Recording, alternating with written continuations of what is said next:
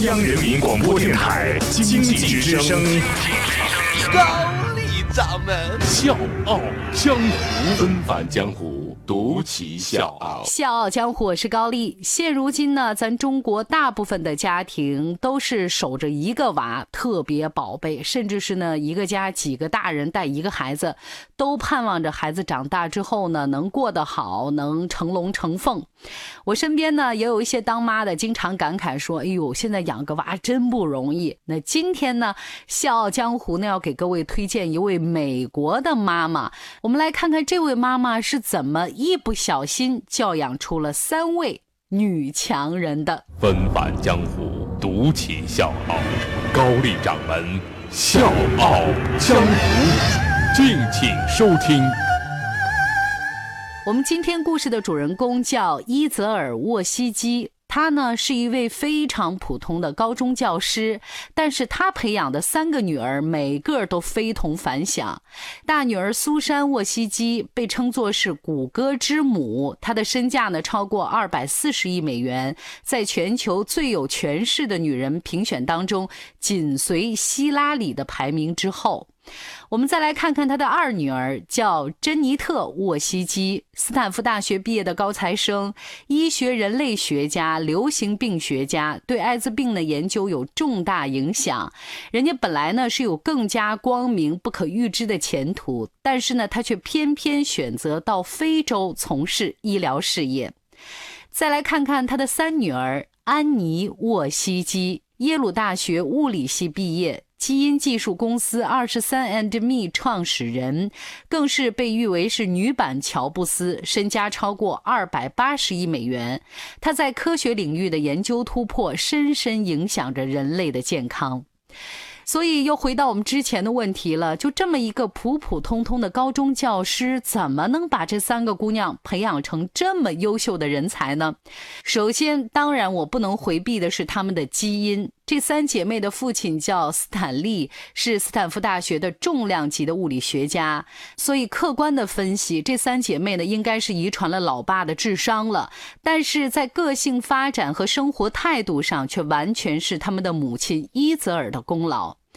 母亲教给他们最重要的品质，就是要学会独立学习和思考。遇到问题，不是从别人那个地方寻求帮助，首先是要看看能不能通过思考自行找到解决问题的办法。在三姐妹的成长过程中，母亲一直鼓励她们跟随自己的热情，去寻找内心真正喜欢做的事情。她说：“我从来不把她们当孩子，在她们还很小的时候，就要求她们像大人一样做事，以此来培养他们的责任感。因为只有赋予责任，孩子才能超出预期。”所以呢，这三姐妹很自信、很乐观，是不容易被任何困难击倒的。能在医药、生物、科技这样的传统的男性领域取得杰出的成就，我们可想而知，这些都是建立在从小独立思考，并且被给予足够信任的基础上。我们先来说一说大女儿苏珊，她呢供职于英特尔。一九九七年，二十九岁的苏珊买了一栋房子，为了还房贷，她把三间卧室再加上车库租给了两个斯坦福大学的研究生，一个叫拉里·佩奇，一个叫谢尔盖·布林。这两个人呢，成立了一个公司，公司总部就是苏珊的车库。这个故事呢，我们曾经《笑傲江湖》也讲过。这家公司的名字叫做谷歌。当时的谷歌呢，只是众多搜索引擎当中的一个，所以呢，苏珊也没有太多想。直到有一天，他在上班的时候登录不了谷歌，就猛然意识到说，谷歌能够提供的搜索服务是其他搜索引擎替代不了的。当时呢，他已经怀宝宝了，但是却果断炒掉了全球五百强公司的鱿鱼，成了谷歌一个没工资、没经费、没下属的市场经理。从英特尔这么大的一个公司，头也不回，说走就走，进入到一个前景不明朗的创业团队，你说这样的魄力能有几个人有啊？但是苏珊说，机遇不是在你准备好了才来，要追随自己的热情，做自己最想做的那件事情，因为这是妈妈教育她的那句话：苏珊还是听从了内心，做出了重大选择。加入谷歌之后，作为第一位市场经理，苏珊为了推广谷歌，付出了难以想象的心血。她每天加班到很晚，甚至还带着孩子上班。当她怀第二个孩子的时候呢，一手打造的相关广告支撑了谷歌百分之九十的收入，也让她成为硅谷广告女王。在视频领域被 YouTube 打败之后呢，刚生下第三个孩子的苏珊在公司力排众议收购了 YouTube，目前的价值超过八百多亿美元。所以我可以给大家盘点一下。从进入公司算起，苏珊一共生了五个孩子，但是丝毫没有影响到她的工作。那在谷歌呢，她还为女员工谋取了不少的福利，比如说把十二周的带薪休假增加到了十八周，为初为人母的女员工找育儿导师。作为一个优秀的领导者，必须要学会理解别人。能有这样的领悟，都源自母亲对他的培养。接下来，我们再来说一说他的小女儿安妮。二零零六年创办了基因技术公司，成为二十三 and me 的创始人之一。安妮呢，在科技上的成就呢，我们不必多说。作为意志超强的女性，她曾经开玩笑地说：“我完全没有意识到性别对我人生有什么影响，唯一有影响的就是上洗手间有的时候要排队。”我们主要来说一下她的生活。二零零七年，安妮嫁给了谷歌创始人布林。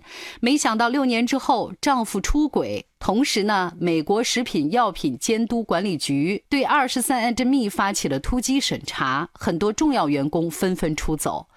一般人面对这样的绝境，恐怕会失眠到神经衰弱吧？你看，公司呢遭遇最大的困境，家里面这边婚姻又变故，但是安妮却一路过关斩将，积极生活，继续科学研究。她觉得这没什么大不了的。最后呢，我们说一说他的另外一个女儿珍妮特，是一位流行病学家，现在在非洲致力于改善儿童健康。